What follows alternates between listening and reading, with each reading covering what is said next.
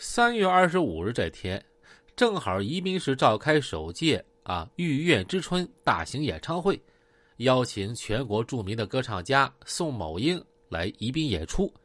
市有关领导对这次演唱会十分重视，宜宾市民参加踊跃。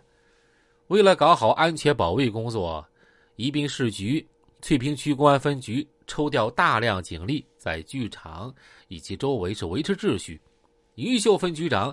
也在现场检查保卫工作的落实情况。于秀分局长接到报告说，隋文昌被乱枪打死，尸体停在二医院。他当即决定从演出现场抽调部分警力支援二医院。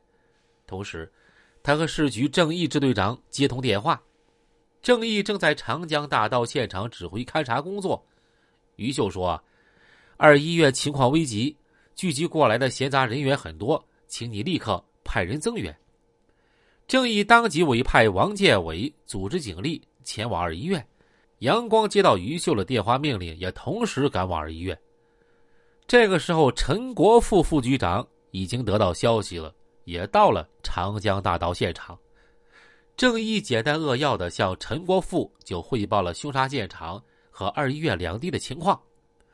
他把现场勘查工作和现场访问工作交给了黄丽啊指挥，陪同陈国富一道赶往矛盾冲突的聚集地宜宾第二医院急救科大楼。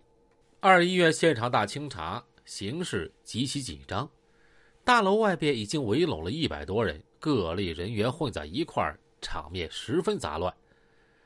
王建伟率领支队刑警和城中石会合。不久，于秀、郑义、陈国富也先后赶来。程中时汇报了医院方面的情况：徐文昌和另外一个被害人张一兵已经死亡了。由于警方严密封锁了消息，目前外边聚集人员并不了解这一情况。程局长认为，外边聚集的围观人员成分复杂，动机不纯，他们聚集在这儿有进一步扩大事端之嫌，是此次事件中啊。最不安定的因素。这些人中不少人有犯罪前科，一些人本身就是负案在逃的犯罪嫌疑人。平时我们找都找不到的人员，现在全部浮出水面，很可能其中就隐藏着杀手。他主张立即采取果断措施，封闭现场，对聚拢在二医院急救科大楼外的所有人员一律进行拘留审查。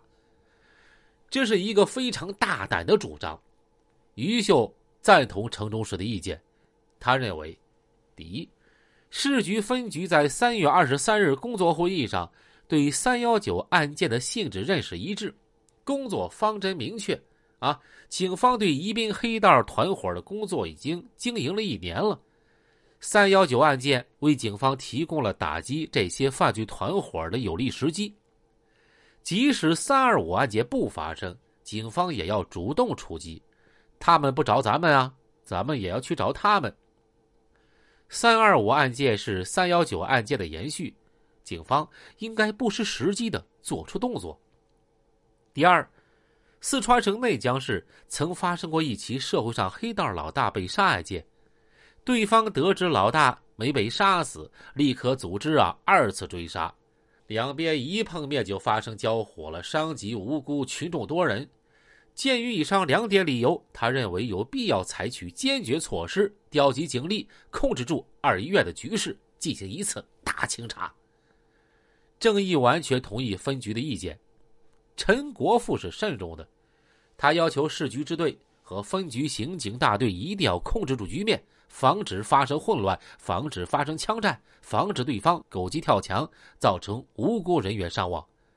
在周密安排的基础上，他做出决断，调集警力，集中抓人。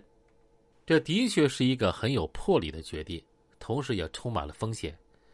二医院急救科大楼外边已经聚拢了近两百名各类人员，其中不仅有隋文昌团伙成员，其他团伙成员也渗透进来。老大遇害了，这些人情绪十分激动。身上很可能携带着枪支等武器。隋文昌的生死关系到他们下一步的行动，不能排除杀手混迹在人群中，打算在医院进行二次枪杀的可能性。也不能排除隋文昌手下情绪中啊滥开杀戒的可能性。急救科大楼外的人群，就像一桶混装的炸药，遇到火星就会发生猛烈的爆炸。我们既不能保证他们之间不发生冲突，也不能保证在警方采取行动的时候，他们不与警方交火。然而，决策层的意见一致，赢得了作战的时机。